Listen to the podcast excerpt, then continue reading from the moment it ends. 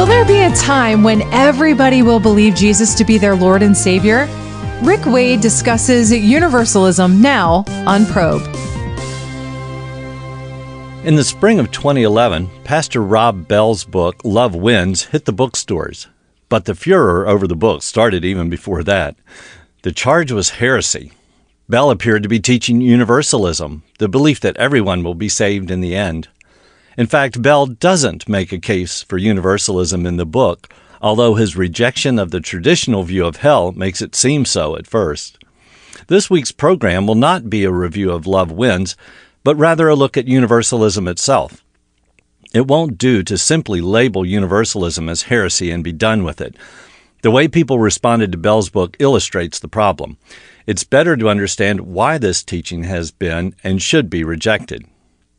It's important to try to represent others' views fairly. One week's radio program, however, is too short to do universalism justice. There is way too much involved in it. Here I'll have to confine myself to introducing some of the important issues involved. However, a longer article has been posted on Probe's website to fill out the issue some more. Universalism has been believed by some since the early centuries of the Church. What makes it attractive? For one thing, Universalists wonder how a loving God could send people to hell, a place of conscious torment, forever. Furthermore, God is a God of justice, and a punishment of eternal torment seems incommensurate with our finite sins, as bad as they may be. Universalists find scriptural support primarily in Paul's writings, where he declares, for example, that as one trespass led to condemnation for all men, so one act of righteousness leads to justification and life for all men. That's Romans 5. Before digging in tomorrow, I need to make an important distinction. I'll be talking about Christian universalism, not pluralistic universalism. Pluralistic universalism is the belief that everyone in the world will be saved by some almighty being or force that the various religions understand in different ways. Christian universalism, by contrast, is the belief that Christianity holds the truth about God, man, and salvation, and that, contrary to the traditional belief, everyone will be saved through faith in Christ, even if on the other side of the grave. Tomorrow we'll consider the arguments from the love and justice of God. This has been Probe with your host, Rick Wade. Get your free copy of Rick's extended transcript, Will Everyone Be Saved, at probe.org. That's probe.org. And join us next time here on Probe.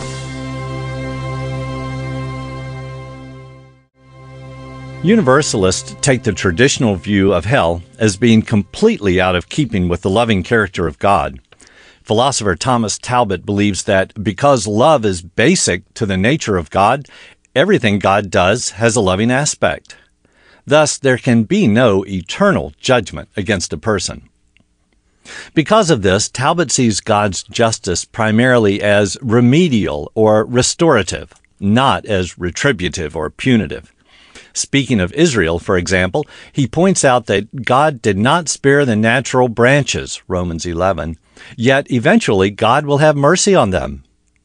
Couldn't it be the same for Gentiles too? God's grand project since the fall has been to save people.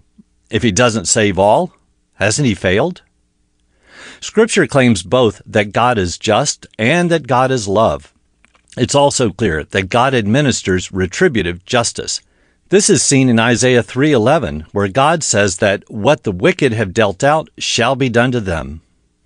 Consider too God's judgment against the Hittites, Amorites, Canaanites, Perizzites, Hivites, and Jebusites in Deuteronomy 20. There is no mention of restoration. For universalists, love is supreme. Justice serves love. But why not the other way around? Why shouldn't love serve justice? Theologian N.T. Wright asks why either love or justice ought to be seen as the highest expression of God's nature. Perhaps, he says, both are expressions of God's holiness. The cross work of Christ is instructive here. Our hope for salvation rests on the fact that on the cross, he who knew no sin became sin on our behalf. What kind of judgment fell on Christ? It was punitive, not restorative, and it was properly ours. Still, even with all this, how can we possibly regard everlasting punishment as just? It's important to understand that judgment isn't merely a reflection of a sin punishment ratio. Believing in God in the biblical sense involves both our acceptance of God in all His glory and our submission to Him, whatever He may command or promise. Thus, to not believe in God in this full sense is to reject God. So, when people will be punished in hell, it won't be simply a matter of paybacks for individual sins. It will be because they rejected God. In addition to the appeal to the love of God, Universalists often look to the letters of Paul for support. Writes Thomas Talbott. unlike most conservatives, I see no way to escape the conclusion that St. Paul was an obvious Universalist. Where does he find this in Paul's letters? Romans 5 and 11 are key passages. In Romans 5, Paul compares the first Adam with the second Adam, Christ. In verse 18, he writes, Therefore, as one trespass led to condemnation for all men, so one act of righteousness leads to justification and life for all men.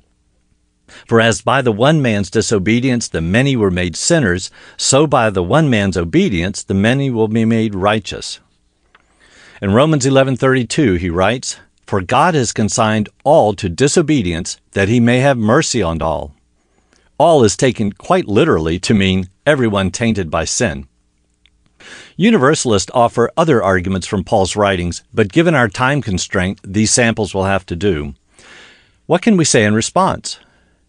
Paul's main point in Romans with respect to the issue at hand is that salvation is not just for Jews, but for all people, and it comes through faith in Jesus. In chapters 1 through 4, Paul argues that everyone knows God exists, but sins anyway and is deserving of punishment. Furthermore, the Jews had no safety net because they possessed the law. They broke the law themselves. Salvation has come through faith in Christ alone. In fact, faith has always been the basis of salvation. Paul sums up in chapter 5 Through Adam, everyone is tainted by sin. Through Christ alone is found salvation for everyone. That he doesn't mean every single person will necessarily be saved is clear in Romans 11:22. The Jews who will be grafted back in are those who do not continue in their unbelief. 2 Thessalonians 1 7 to 10 is an important passage for understanding Paul's teaching on eternal punishment. Gregory MacDonald, a Universalist, acknowledges that this is an especially problematic passage for Universalists. There, Paul says that those who do not obey the gospel will suffer the punishment of eternal destruction away from the presence of the Lord and from the glory of his might. Tomorrow we'll look at the words of Jesus on judgment. It's often been noted that Jesus makes the strongest statements on hell in Scripture. Universalists believe they've been misunderstood. Given that Paul clearly taught universalism, Thomas Talbott believes, Passages such as Matthew 25, where Jesus spoke of separating the sheep from the goats, must be interpreted in that light. Talbott characterizes Jesus' prophetic teachings as, quote, hyperbole, metaphor, and riddle, parable, and colorful stories. He continues, had it been Jesus' intention to address the question of universal salvation in a clear and systematic way, I'm sure he was capable of doing so. Close quote. Jesus is simply teaching what would have been our fate were it not for the atonement.